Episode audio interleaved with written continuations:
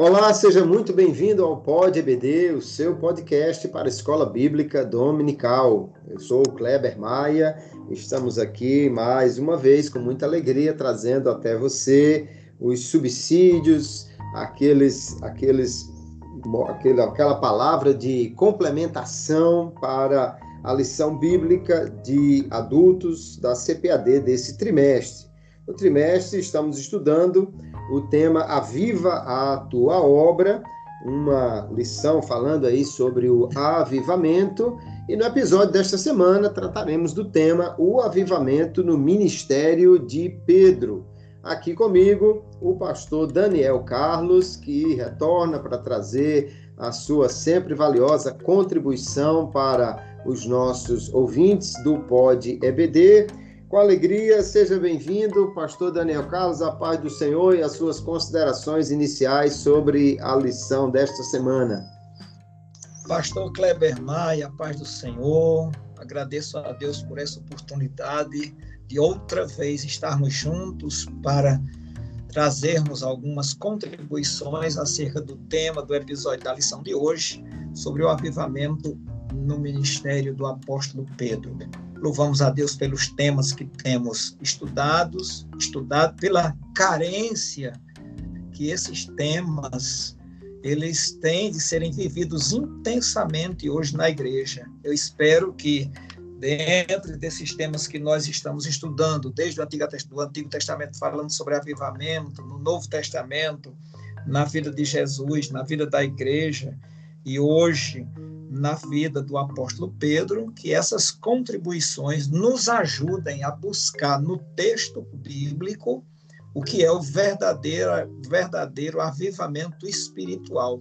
E que essas contribuições efetivamente sejam inseridas na igreja de hoje, para que possamos dar um mergulho nessa obra tão relevante na vida da igreja e vivermos intensamente um avivamento espiritual, sobretudo nesse mundo moderno que precisa e exige da igreja uma identidade e uma afinidade com o poder sobrenatural do Espírito Santo firmado na palavra de Deus. É isso que nós queremos. Também aproveito para saudar todos os nossos ouvintes, que Deus abençoe cada um e que juntos meditemos nessa lição de hoje. Muito bem, nós temos hoje uma lição que vai examinar como o avivamento, a ação do Espírito Santo pode ser vista aí no ministério do apóstolo Pedro. Para isso, nós vamos questionar e refletir em três questões. A primeira, após o batismo com o Espírito Santo, que diferenças encontramos na disposição de Pedro em falar de Jesus? A segunda, qual a importância dos dons espirituais no ministério desse apóstolo para a igreja para, e para a conversão de pecadores. E ainda podemos relacionar o fruto do Espírito e também a intenção de pregar a gentios e não apenas a judeus como fruto de avivamento na vida de Pedro, porque nós podemos fazer isso. Então, nós vamos tratar dessas questões no episódio de hoje. E a primeira questão, então, é após o batismo com o Espírito Santo, que é aquele evento registrado em Atos capítulo 2 que fez com que a igreja fosse realmente avivada ou revestida de poder para a partir dali cumprir a sua missão que o Senhor já havia dito no capítulo 1, verso 8, que eles seriam testemunhas por toda parte. Então, após esse batismo, que diferença nós vamos encontrar na disposição de Pedro em falar de Jesus. Porque nós vamos é, encontrar Pedro nos evangelhos e, e, a primeira menção dele em ordem cronológica é, no meu ver, lá em João capítulo 1, quando Jesus está ali aparecendo aos primeiros discípulos, quando Jesus surge, na realidade, e João Batista o apresenta como o Cordeiro de Deus que tira o pecado do mundo. E o texto vai dizer lá em João capítulo 1, no verso 35, que dois discípulos de João viram quando ele apontou para o Senhor Jesus e resolveram segui-lo. e o chamaram de rabi, de mestre, ficaram lá uma tarde com ele, é, talvez saiu um cafezinho com tapioca lá, onde eles conversaram com Jesus. O fato é que eles ficaram realmente maravilhados e entenderam quem era Jesus. E o texto no verso 40 diz que André, que era irmão de Pedro, era um desses que estava ali nessa tarde com Jesus e ele encontrou então Simão, seu irmão, Pedro, e disse: Achamos o Messias. E levou Pedro até Jesus. Quando Jesus olha para ele e diz: Você é Simão, filho de João, ou Barjonas, em outras versões, será chamado Cefras, que traduzido é Pedro ou Pedra. Né? Então, é, no meu ver, essa é a primeira vez que Pedro tem um encontro com Jesus. Depois nós vamos encontrá-lo na praia, outras vezes tendo é, esses encontros com Jesus. Mas depois disso, ao contrário de André, que saiu dali animado para falar de Jesus para outras pessoas, nós não vemos essa mesma animação em Pedro. Pedro parece que ouviu, ah, é Jesus, o Messias, tal, tudo bem, mas ficou quieto depois, na pesca maravilhosa em Lucas 5, ele adora Jesus, mas também não vemos assim essa disposição tão grande. Apesar de ser uma pessoa de grande iniciativa, sempre tomava a frente na hora de falar, na hora de perguntar, era esse Pedro sempre com uma liderança muito forte. Porém, no que diz respeito a falar de Jesus, nós não encontramos essa iniciativa tão grande de Pedro até o Pentecostes, quando agora sim, ali no Pentecostes, nós entendemos que estavam os doze menos Judas, obviamente, mas já agora com Matias substituindo. E, no entanto, quando a multidão acorre para dizer que eles estavam embriagados ou para questionar o que estava acontecendo, surge então o Pedro pregador, o Pedro que vai falar de Jesus, que vai ser o expositor da verdade que estava se cumprindo ali diante dos olhos daquele povo, e nós podemos ver então que há uma disposição. A iniciativa é a mesma do Pedro que nós vimos desde o início, mas o interesse em falar de Jesus e apontá-lo como cumprimento realmente das profecias é uma novidade nesse ministério de Pedro e nós entendemos que isso foi exatamente pelo revestimento de poder, pela ação do Espírito Santo sobre a vida de Pedro que às vezes tem alguém na igreja que é muito falante, muito cheio de iniciativa, mas para muitas coisas menos para falar de Jesus. E, no entanto, aqui nós vamos ver um Pedro redirecionado pelo Espírito, cheio e que não encontra outra coisa para falar senão para apontar para Jesus, e essa é a ação do Espírito Santo na vida de Pedro.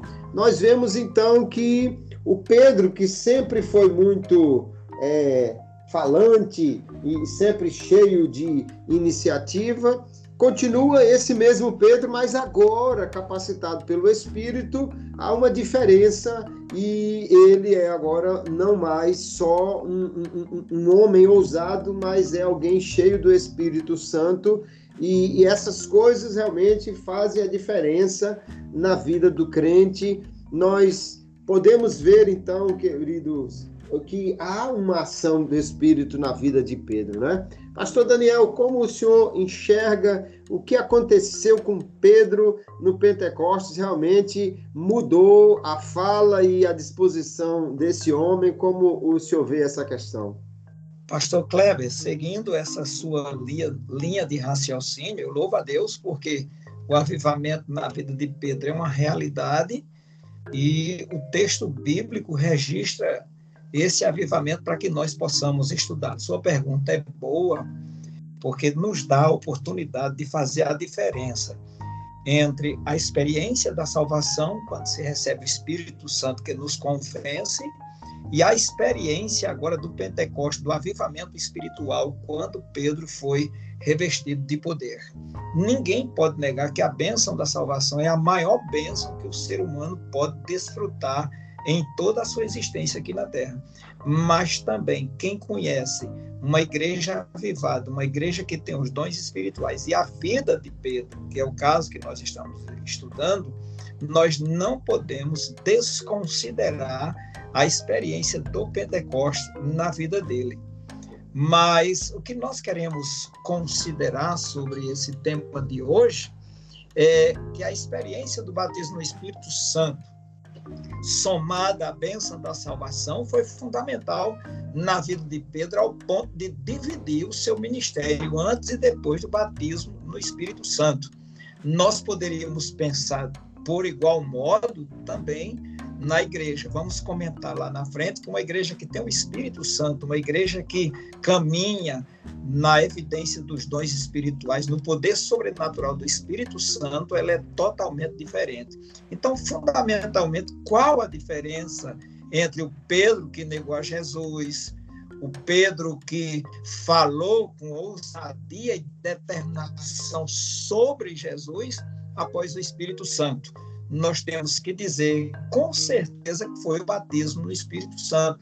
Nós já vamos encontrar no começo do livro de Atos, no primeiro capítulo, a partir do versículo primeiro, que o avivamento do Espírito Santo na vida de Pedro foi notório em outras ocasiões. O texto de Atos vai registrar isso com muita propriedade, principalmente na mensagem que ele pregou nos dias de Pentecostes. Algo que já estava previsto em Atos 1 e 8, quando diz, mas recebereis, que era para todos, todos receberam, mas o Pedro ousado, Pedro determinado, ele se levantou e não perdeu a oportunidade de falar acerca do que estava acontecendo.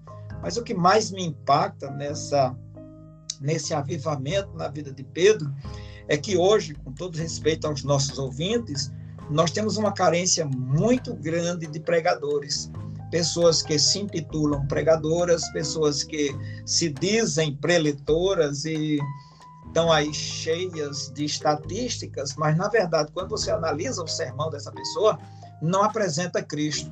E uma das qualidades que se dá ao sermão para quem tem o Espírito Santo e conhece a palavra de Deus é apresentar Cristo. Se te apresentado muito conhecimento, eu não sou contra o conhecimento, nós precisamos conhecer, de preferência as línguas originais, os textos, os termos, mas a, pre, a, a pregação, a proclamação do Evangelho é para apresentar Cristo. E foi exatamente o que Pedro fez lá no dia de Pentecostes. Lá em João, disse que o Espírito Santo, João 16, 14 e 15, o próprio Jesus diz, ah, no versículo 13, João 16 e 13, quando vier, porém, o Espírito da verdade, ele vos guiará toda a verdade, porque não falará de si mesmo, mas dirá tudo o que tiver ouvido e vos anunciará as coisas que hão de vir.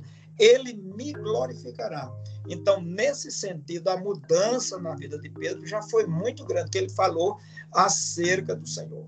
Em Atos 4, nós vamos encontrar, a partir do versículo 6, que por conta da mensagem que Pedro pregava, juntamente com os demais apóstolos, eles foram levados às barras do tribunal e foram interrogados pelo sumo sacerdote. No mesmo capítulo 4 de Atos, 29 a 31, com ousadia e determinação, eles, e Pedro e os demais apóstolos oraram e relataram o que tinha acontecido. Eles louvando a Deus por serem dignos de sofrer pelo nome do Senhor. E quando eles oraram sem nenhum ressentimento, a bênção de Deus repousou sobre eles, o poder de Deus recaiu sobre eles. Tudo isso por quê? Porque Pedro, cheio do Espírito Santo, batizado com o Espírito Santo, ele agora se tornou usado para falar acerca de Jesus. Em Atos 9, 34 e 35, na unção do Espírito, no poder do Espírito, aquele Pedro que era ousado, mas inconstante, que tinha uma fé fraca, ele agora ora Enéas, que era um paralítico, ficou curado, resultado da ação sobrenatural do Espírito Santo na vida dele. E como se não bastasse esse resultado, esse dom espiritual na vida de Pedro, depois ele ora por Dorcas, uma mulher que faleceu e ela ressuscitou. E depois Pedro, que nós vamos ver isso aí na terceira questão, ele achava que devia falar só para os judeus, ele recebe uma visão de Deus e vai lá à casa de Cornélio depois de uma revelação que teve que Deus não faz acepção de pessoas. Então, esse Pedro agora, ele não era controlado pela sua impetuosidade, mas ele era controlado pelo Espírito Santo. Eu gostei muito de uma colocação que você fez, como sempre, uma colocação sensata. Muitas pessoas têm habilidade para administrar, para organizar e metodicamente definem todas as coisas. Mas a unção do Espírito é para falar de Jesus, é para glorificar o nome do Senhor, é para pregar a palavra de Deus.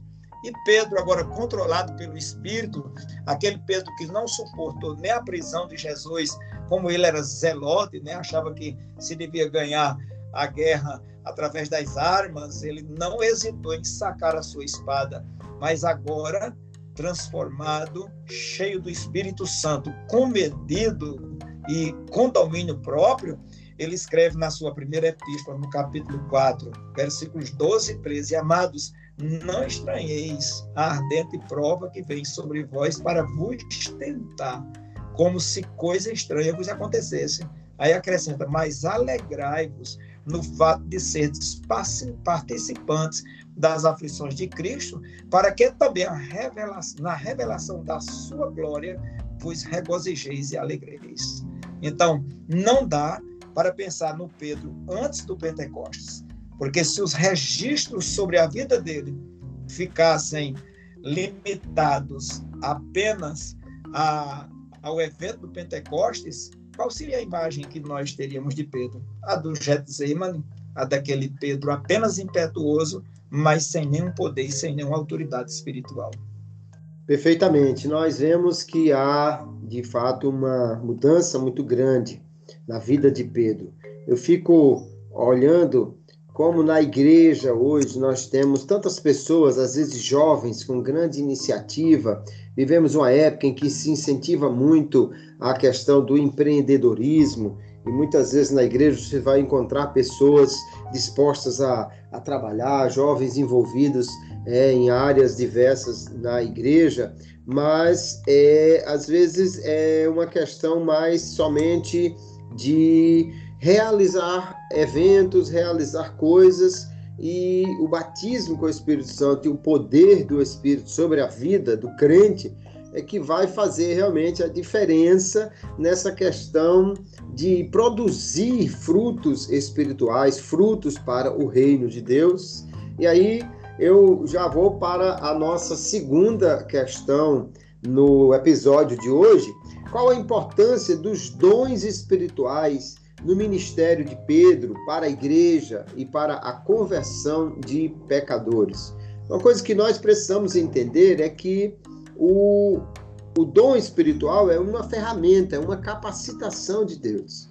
Tem pessoas que às vezes pensam no dom como se fosse uma espécie de prêmio, ou quem sabe até mesmo um, uma medalha espiritual para você exibir, um, uma aprovação de ministério ou coisa parecida, mas na verdade não é. O dom é uma capacitação, é uma ferramenta que Deus dá e que potencializa enormemente o trabalho do cristão. Alguém pode evangelizar, mas se ele tem o dom do evangelista, isso será feito de uma forma muito mais produtiva e eficaz. Alguém pode orar por pessoas enfermas, mas se ele tem o dom de curar, isso produzirá um resultado infinitamente maior. E no ministério de Pedro, então, nós vamos ver que apesar de ser um Pedro que já tinha sido enviado na missão por Jesus e curado e expulsado demônios e, e, e feito maravilhas.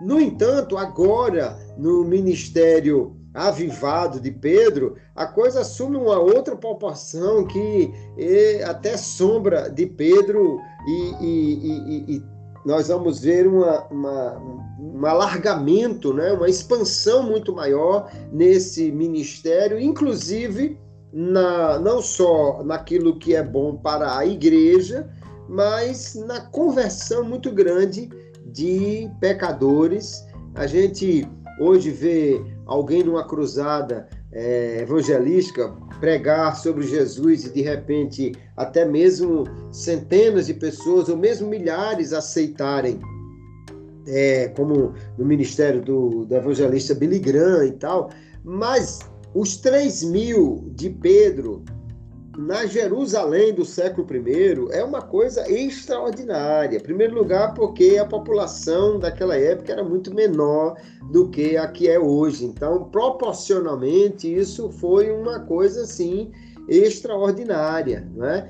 E depois que o ambiente que estamos ali é de pessoas que estavam. É, se, se colocando como seguidoras de Deus apenas, né, um, um monoteísmo, e agora crer que Jesus também é Deus e ressuscitou e tudo mais, é algo extraordinário. E a diferença realmente na produtividade para o reino de Deus na vida de Pedro é algo extraordinário. Da mesma maneira, nós precisamos, porque a lição não é só para nós estudarmos sobre Pedro, é para tomarmos para nós esse esse mesmo exemplo, precisamos desses dons para a igreja hoje poder executar com muito mais eficiência e propriedade o seu trabalho. Como o senhor enxerga, pastor Daniel, na vida de Pedro, os dons espirituais, o impacto para a igreja, para a conversão e qual a necessidade que nós temos hoje na igreja dessas coisas? Pastor Kleber, eu enxergo com muita alegria porque a receita bíblica chegou até nós e está à nossa disposição. E a própria palavra de Pedro, quando ele falou pelo Espírito, glorificando o nome do Senhor, ele disse que aquela promessa era para vós, se referindo aos ouvintes, os vossos filhos, os que estão longe, tantos quanto Deus, nosso Senhor, chamar. Pedro foi um homem privilegiado, ele viu muitas realizações efetivas feitas por Jesus, mas até mesmo no Monte da Transfiguração, ele nivelou Jesus com Elias e Moisés. Então, os dons espirituais foram importantíssimos na vida dele, como também são na vida da igreja hoje. Mas antes de falar dessa importância, como você já muito bem disse, o dom que é uma capacitação, uma ferramenta é, um presente de Deus, uma manifestação do Espírito Santo. Champlin diz que charisma indica os dons do Espírito, as suas graças gratuitamente conferidas para a obra do ministério. E nós podemos acrescentar alguma citação que eu vi, li, não me lembro de quem, os dons do Espírito são os meios pelos quais os membros do corpo de Cristo são habilitados e equipados para a realização da obra de Deus. Sem os dons do Espírito, ao invés de a igreja ser um organismo vivo e poderoso, seria apenas uma organização humana e religiosa. Por quê? Porque os dons já foram, já foi dito, são capacitações e habilidades sobrenaturais para realizar a obra de Deus e glorificar o nome do Senhor. Então, a igreja, o corpo de Cristo, assim como Pedro precisou dos dons espirituais, Hoje, mais do que no primeiro século, a igreja necessita de pessoas capacitadas e habilitadas. O nosso mestre, doutor, doutorando Orlando Martins, falando sobre os dons, ele diz que toda a verdadeira função do corpo de Cristo tem um membro capaz de executá-la e cada membro tem uma função para executar. No caso de Pedro, nós entendemos, como já disse pelos registros bíblicos, que sem os dons espirituais ele jamais constaria nos registros bíblicos em função do que ele realizou. Uma das coisas que eu acho interessante na vida de Pedro, lá no capítulo 12 de Atos, dentre as muitas que eu acho, Tiago tinha sido morto ao fio da espada, e Pedro sabia que Herodes não estava brincando, e no outro dia ele certamente iria morrer. Mas o Senhor falou para ele, disse, olha, quando tu eras menino, tu, quando tu fores mais velho, outros te cingirão. Então Pedro entendeu, acredito pela palavra de Jesus, que ele não iria morrer. E ali ele dormia, ele precisou ser despertado. Literalmente, ele descansou na promessa de Deus, esperando que Deus o resgataria. E aquele Pedro, que agora estava capacitado pelos dons espirituais, ele que era, como eu já disse, impetuoso, muito ousado pelo seu temperamento, por ser, como eu já disse, um zelote, ele escreve na primeira epístola dele, no capítulo 4 e no versículo 10, o seguinte: servir uns aos outros, cada um conforme o dom que recebeu, como bons despenseiros da multiforme graça de Deus. Conhecer os dons, saber é muito importante para a caminhada da igreja. Você sabe que nós, aqui e ali, o nosso ensino é pouco e as pessoas nem sabem, nem conhecem os dons espirituais. E Paulo já deixou isso escrito lá em 1 Coríntios 12, 1, acerca a respeito dos dons espirituais. Não quero que sejais ignorantes. Veja que palavra forte está lá no cano sagrado, acerca dos dons espirituais, uma realidade a igreja já caminhava, mas existia muito desconhecimento. E eu diria que hoje não é muito diferente.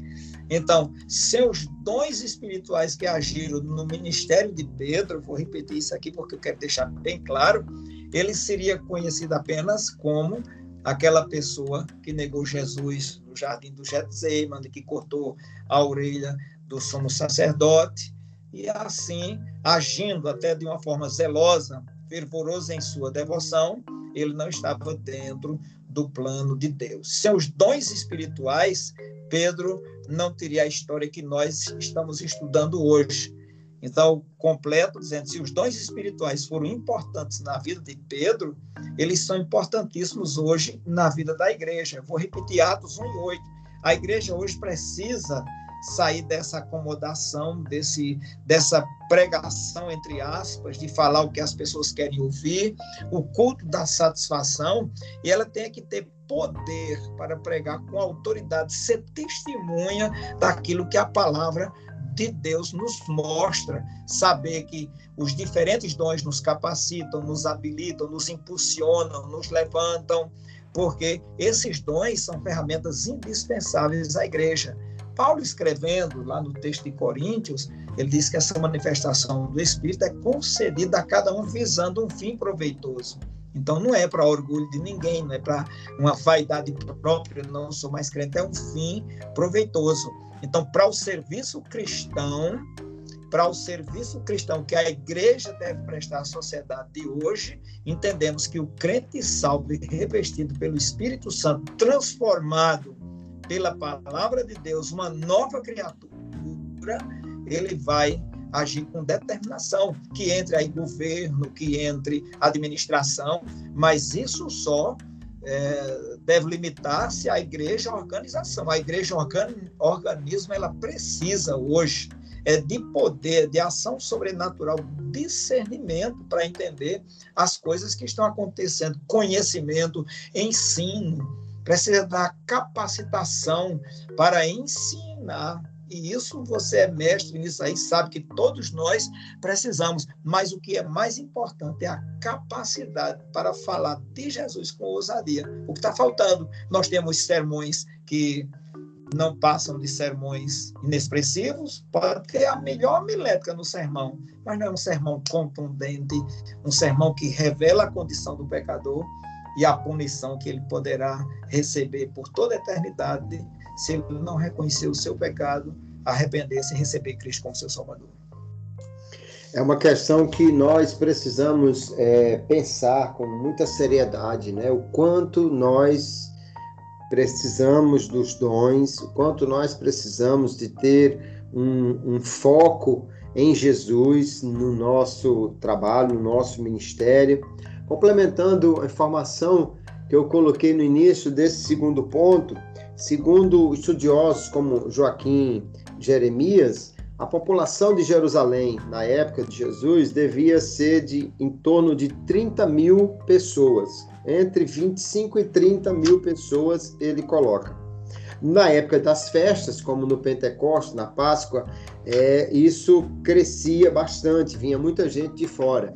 Mas a população residente era em torno disso, de 25 a 30 mil pessoas. Quer dizer que Pedro, no dia de Pentecostes, de uma só vez, ganhou 10% da população da cidade para Jesus. Agora você pense qual o tamanho da sua cidade, né? Se você tem aí, se você mora numa cidade que tem 100 mil habitantes, então é como se num único culto 10 mil pessoas aceitassem a Jesus. É um número extraordinário. Lógico que em termos numéricos absolutos, a gente pega aí é, grandes pregadores do nosso tempo que ganharam muito mais pessoas do que isso numa noite mas proporcionalmente a primeira pregação no dia de Pentecostes foi uma coisa extraordinária, né? E isso é muito interessante. E aí Pedro ali naquele dia foi usado pelo Espírito para falar de Jesus. E depois ele sai falando de Jesus, pregando no nome de Jesus, curando no nome de Jesus e isso trouxe realmente um impacto muito grande. O que me preocupa às vezes hoje é que há, há pessoas às vezes que estão pregando, mas parece que não estão nem um pouco preocupadas realmente com o que o Espírito pode e vai fazer, e elas mesmas estão fazendo o, o, o resultado que elas querem, e por outro lado, às vezes alguém que é usado pelo Espírito nos dons como de cura, mas é, vai pregar de uma forma totalmente despreparada, um sermão que, que não tem, às vezes, nem pé nem cabeça, e parece que só se concentra naquele ato de orar pelas pessoas, para Jesus curar. E, no entanto, nós vamos ver em Pedro um ministério assim bastante equilibrado. Ao mesmo tempo que ele tinha o poder do Espírito sobre ele e curava e até ressuscitou mortos, ele também tinha uma pregação é, dirigida e, e, muito bem é, efetiva, mostrando não apenas o, o que Jesus fez, mas também sabendo relacionar isso com as escrituras, né? olhando para Joel e apontando para Jesus, que é, é, essa a grande dificuldade que nós vemos hoje. Alguém olha um texto do Antigo Testamento, mas não sabe encontrar Jesus ali, só coloca é, para os homens. Né? E Pedro, no entanto, mostra este equilíbrio que eu oro para que haja na vida da igreja hoje. Pregação e ação do Espírito Santo. E uma pregação equilibrada, uma pregação que realmente é, saiba ver o que está no texto bíblico, mas apontar para Jesus, que é o, o, objetivo maior da nossa fala e da nossa pregação, que é tão importante, né? Mas a última questão que temos no nosso episódio de hoje Pastor Daniel, podemos relacionar o fruto do Espírito, aí a mudança no caráter e a intenção de pregar aos gentios, a disposição de entender o alcance do ministério, como fruto do avivamento na vida de Pedro, foi depois de Pentecostes que ele mostrou isso, ou nós vamos ver é, em, em outras situações como o Espírito é, foi, foi a, o agente de Deus para que essas coisas acontecessem na vida de Pedro. Como o senhor então vê essa, essa mudança no fruto do Espírito e no alcance da, da, do seu ministério na vida de Pedro? Com muita alegria, porque o texto bíblico registra isso aquele Pedro, vou repetir, zeloso, aquele Pedro judeu, a tradição dele era aquela. Então, nós podemos relacionar sim o fruto do Espírito e a intenção de pregar aos gentios. Pedro recebe uma revelação, Pedro é dirigido pelo Espírito Santo, o Senhor fala com ele, dizendo que não faz acepção de pessoas. Ele vai à casa de Cornélio, ele prega Jesus. É, é, bom enfatizar isso, porque você colocou lá na, na primeira pergunta, com muita propriedade, falar de Jesus. O que o pregador tem que falar é proclamar a boa nova, o evangelho, a graça de Deus. E Pedro fez isso na casa de Cornélio. E Pedro fez com tanta propriedade que quando ele começou a falar, ele estava falando. E o Espírito Santo desceu sobre todos e eles perceberam, os que estavam com ele, que da mesma maneira como eles foram cheios do Espírito, aqueles gentios também foram cheios do Espírito. Então, o fruto do Espírito Santo faz toda a diferença, porque o mundo deseja ver o fruto do Espírito Santo agindo na vida da igreja. Eu estava há algum tempo num evento e ali foi feito um convite e algumas pessoas se dispuseram e foram à frente e foi, foi colocada ali uma pessoa para fazer uma oração, de confissão. E disse: repita as palavras que eu estou dizendo. Nosso Deus, nosso Pai, Jesus, me recebe, perdoa os meus pecados. Aí essa pessoa começou a falar noutra língua. E a mulher que estava bem próxima de mim olhou para mim e disse: Eu não vou dizer isso aí, não, porque eu não sei. Foi um fato, eu estava presente. Então, o fruto do Espírito é aquilo que é produzido em nós. E o dom é uma dádiva, Deus é quem dá. E o mundo hoje, ele precisa. Não adianta você estar num culto público, se o Espírito do Senhor tomar sua vida para uma profecia, dê entregue a profecia. Mas o mundo quer ver na vida da igreja, na minha vida, se é que ela é avivada, esse fruto que vai alcançar as pessoas. Então, Muita gente aí está com muita propaganda. É uma figueira cheia de folhas, mas sem frutos. São programas perfeitos, uma logística que funciona muito bem, estruturas que são espetaculares, mas não tem a essência, a unção, o poder de Deus para pregar a palavra de Deus com autoridade. Tudo isso que eu falei é importante, mas a, a vida do pregador, a vida do cantor, ela deve produzir o fruto do Espírito Santo. Então, todo crente deve ser, vou repetir, todo crente salvo deve ser ensinado, instruído a como produzir o fruto do Espírito Santo, porque produzir o fruto do Espírito Santo ensina a prática do amor, o caminho da humildade, que alguém já disse que a humildade é a beleza da santidade e, sobretudo, o reconhecimento da dependência que esse pregador tem da pessoa do Espírito Santo. O fruto do Espírito Santo também desenvolve um cristianismo que é vivido, praticado, e não apenas uma teoria dentro das paredes de algumas igrejas, ou então uma teoria que se tenta demonstrar através da homilética, da preparação de um sermão. Não, eu não sou contra. Nós temos que pregar sermões bem pregados, com começo, meio e fim, com interpretação, contextualização, aplicação. Isso é todos nós devemos fazer. Mas algumas coisas estão sendo feitas aí de uma forma muito diferente. São pregadores que começa a falar no, nos termos originais, que eu também não sou contra quem sabe, mas para a academia, para o ensino e para saber o que se vai pregar, não para estar tá dizendo que vem do grego, vem não sei quem, não sei quem foi que disse. O fruto do Espírito também revela a nossa conduta em relação a Deus e ao próximo. Foi o que Pedro fez. O Senhor falou com ele e ainda assim, depois que surgiu a notícia que ele tinha ido à casa de Cornélio, ele vai se defender lá diante das autoridades. Não, eu fui. Esses seis irmãos aí foram comigo, mas o Espírito Santo lá caiu. Foi Deus que mandou. Deus mandou, trouxe essa revelação.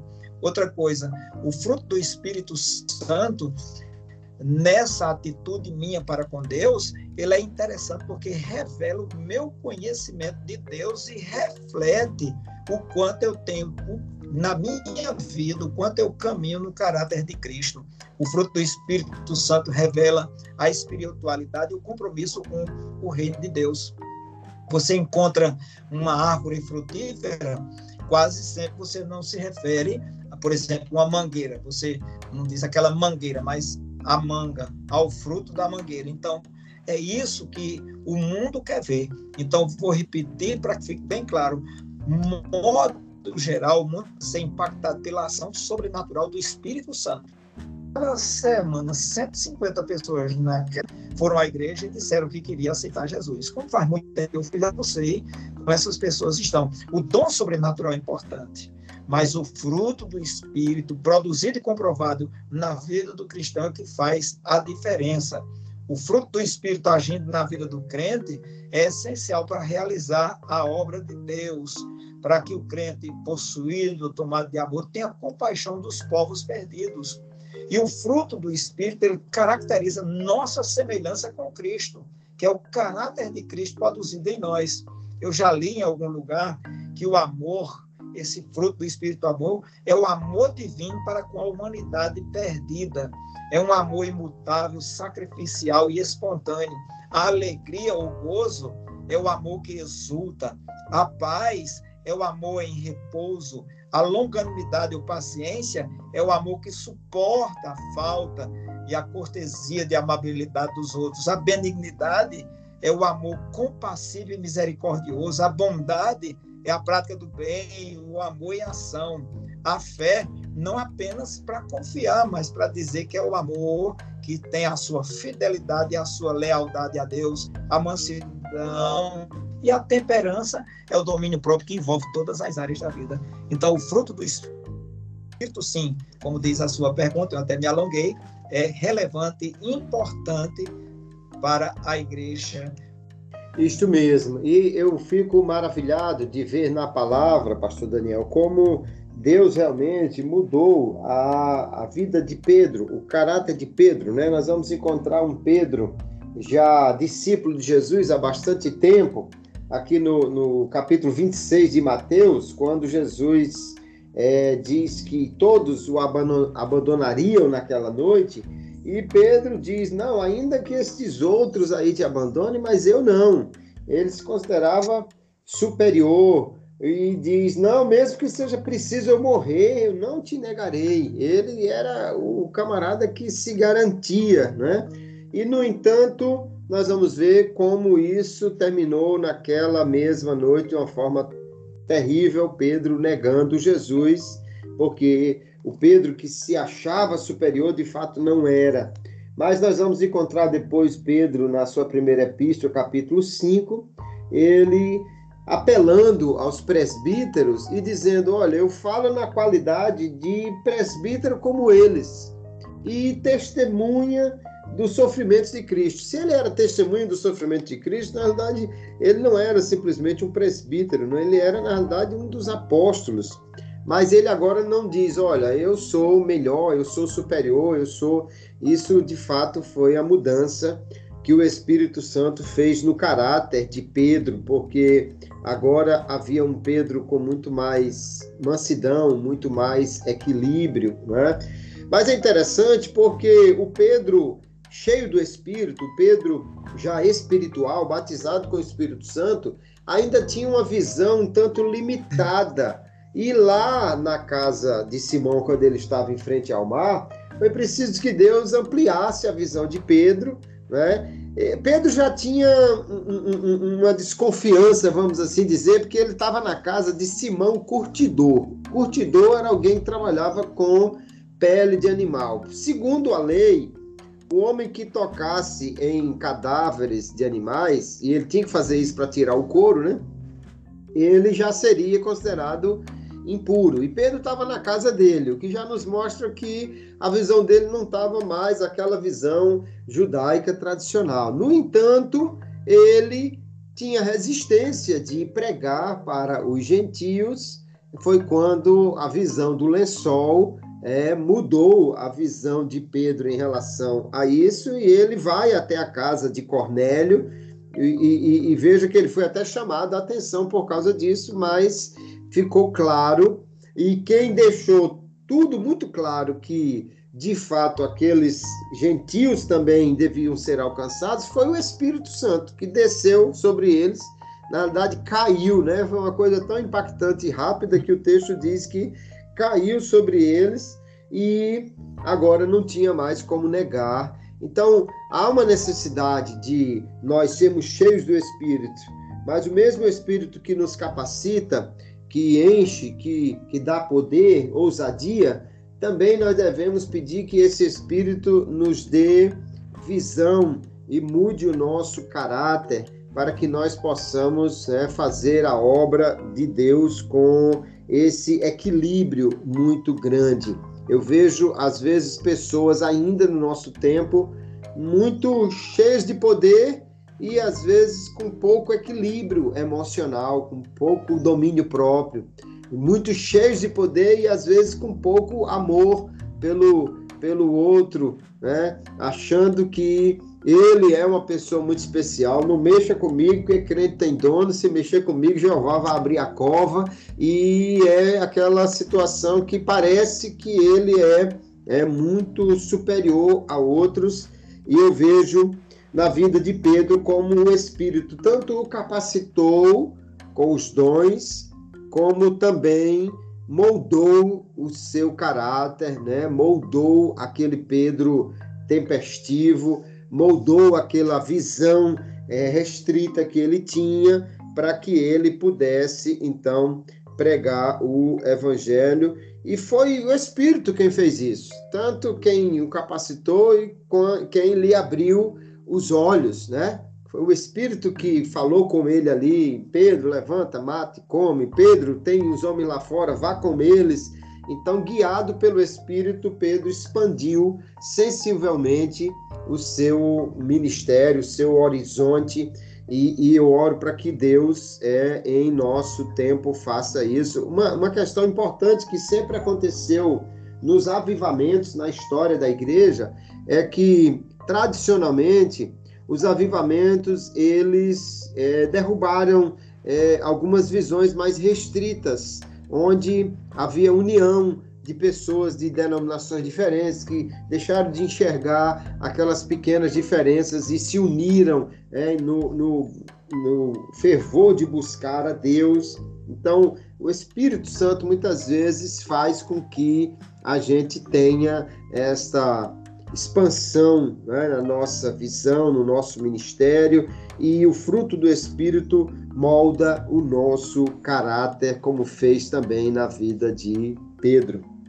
Mas, pastor Daniel, nós chegamos agora àquela parte final do episódio de hoje, onde é colocado uma pimenta no prato, né? A mesa redonda e a hora da pimenta, onde sempre temos uma pergunta um tanto provocadora, provocadora não no sentido de querer é, trazer qualquer tipo de insulto ou desonra, é, mas sim provocadora de reflexão, né, para nós pararmos e pensarmos sobre o que esse assunto mexe com o nosso tempo, com aquilo que estamos vivendo hoje.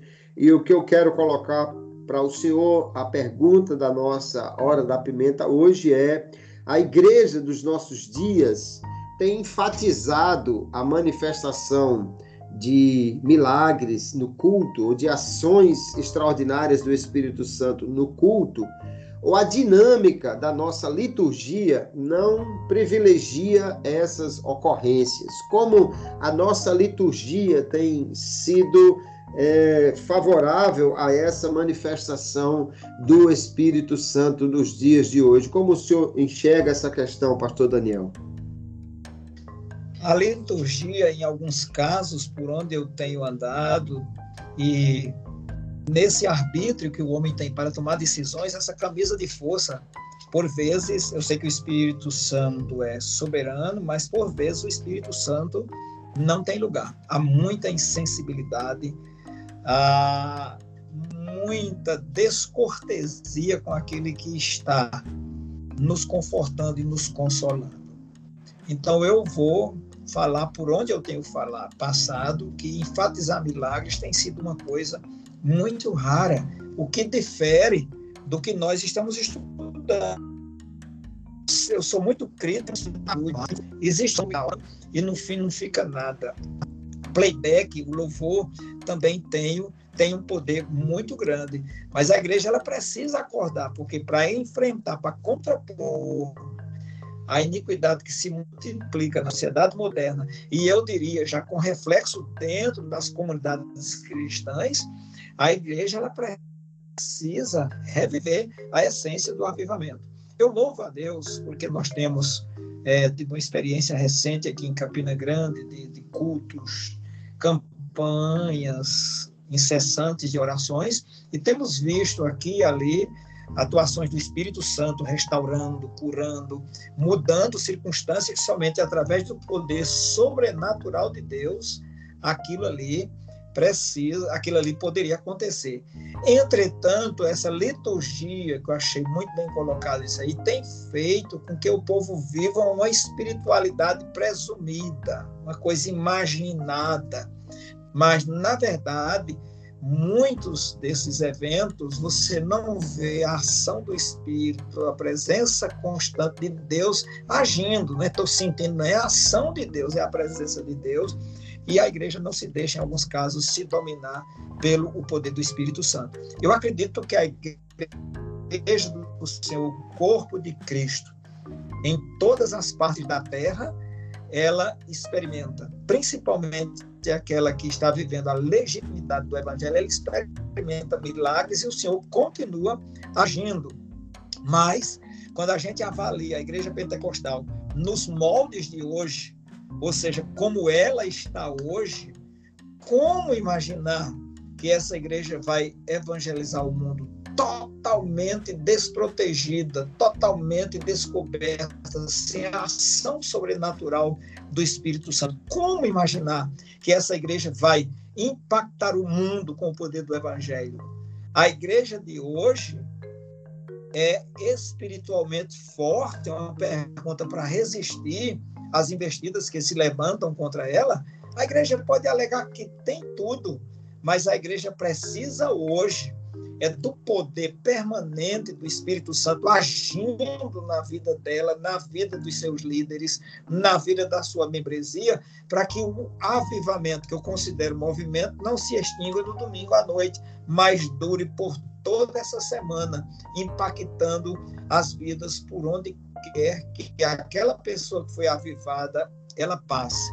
E a igreja ela precisa saber ela precisa entender que o perdido, a pessoa sem Deus, percebendo na nossa vida a ação do Espírito Santo, percebendo que nós estamos sintonizados com o Espírito Santo, em harmonia com ele, vivendo o que a palavra de Deus diz, ele vai parar para ouvir.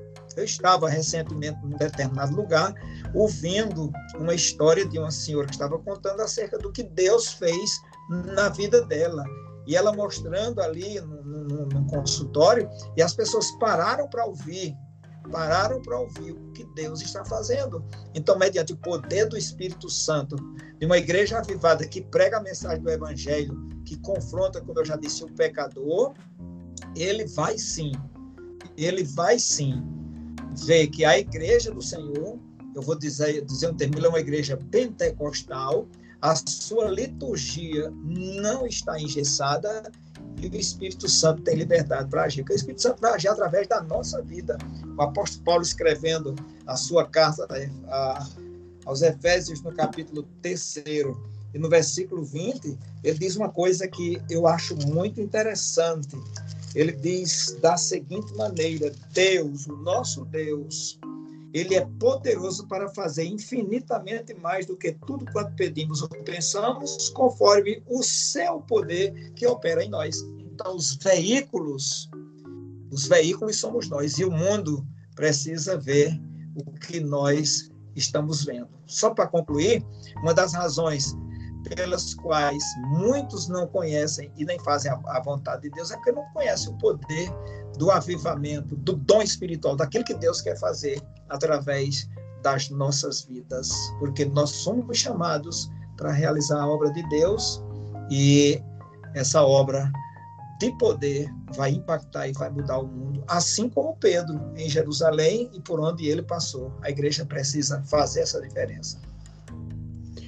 Isso mesmo. É interessante nós pensarmos que nós temos na igreja uma liturgia e essa liturgia, a dinâmica dela, ela tem, no meu ver, mudado ao longo dos anos. Estou falando especificamente da Assembleia de Deus, que é a nossa igreja e é onde nós é, temos o maior foco aqui de estudo para essa lição, né? Mas o que nós vemos hoje? Pouco tempo de oração, quando existe reunião de oração, tem igreja que nem tem mais reunião de oração. A oração é aquela oração para começar, para terminar, aquela oração de pé muito rápida. E por que nós temos pouco tempo de oração? Ou às vezes, até quando você faz um tempo maior de oração, às vezes pouca gente fica de fato orando o tempo todo. No meu ver, uma das razões é porque falta ensino sobre oração. Nós precisamos ensinar os crentes o que orar, como orar, o que falar na oração que às vezes a oração é tida só como apresentação da minha lista de necessidades e se eu preciso de pouco, então eu vou orar muito pouco. E essa ausência de oração na liturgia de muitas igrejas faz com que haja então pouco interesse em buscar a Deus, em buscar o poder do Espírito Santo. Nós temos em, em muitas reuniões um tempo muito extenso para louvores, para avisos, para coisas que na realidade é, acabam ocupando muito tempo e fica pouco tempo para a palavra, porque nós entendemos que a palavra é quem gera fé, a palavra é quem vai tocar nos corações. Então, se não há a palavra no, no poder do Espírito Santo, as pessoas serão muito menos impactadas. É? O, o, o louvor é importante, mas ele não tem a, a direção e, e a ação que a palavra tem no coração do povo. Aí tem igrejas que se volta para mega eventos, mega eventos e parece que o povo só vai para a igreja nos mega eventos, onde se às vezes se interessa muito mais pelo pelo número. Então traz-se um cantor famoso, um pregador famoso, independentemente de qualquer outra qualidade que ele tenha, mais importante é que atraia um número grande de pessoas. Então esse, essa dinâmica, ela na liturgia, ela não privilegia o, o, o poder de Deus, o buscar a Deus e muito menos a manifestação de milagres, de operações maravilhosas no culto. Então, nós, eu entendo que neste tempo precisamos repensar a dinâmica da nossa liturgia em algumas igrejas.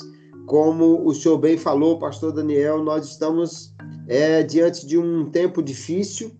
Cada dia as notícias parece que pioram o quadro e eu não sei o que vai acontecer com a igreja do Brasil nos próximos meses, mas a menos que haja uma ação poderosa de Deus, Deus pode fazer aquilo que ele quiser fazer. Nós vemos um tempo em que as coisas não se mostram muito favoráveis à igreja.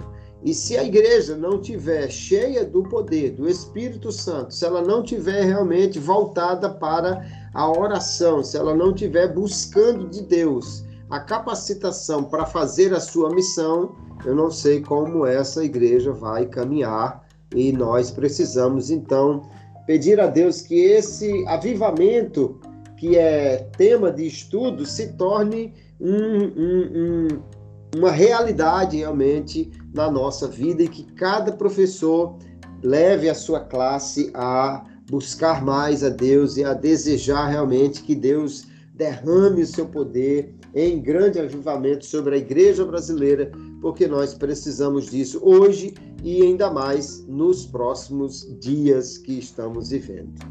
Muito bem, nós já chegamos ao final do nosso episódio.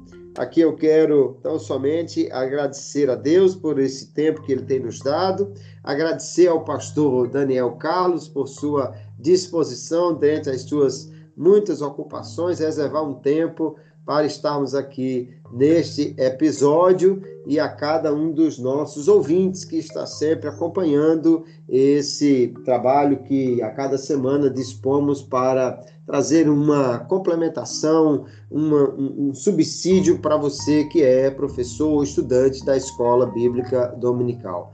Pastor Daniel Carlos, muito obrigado por mais esse episódio gravado e aqui deixar o espaço para suas considerações finais. Pastor Kleber Maia, eu é que agradeço a Deus, agradeço a você, enviando também uma saudação para o nosso comandante, o pastor Leibson, e, sobretudo, para todos os nossos ouvintes. Agradeço demais essa oportunidade e que, se estamos querendo avivamento, que dediquemos tempo à oração, ao estudo e à meditação da palavra de Deus, que são pressupostos básicos para que a ação de Deus haja na nossa vida. Muito obrigado, a paz do Senhor e um abraço a todos.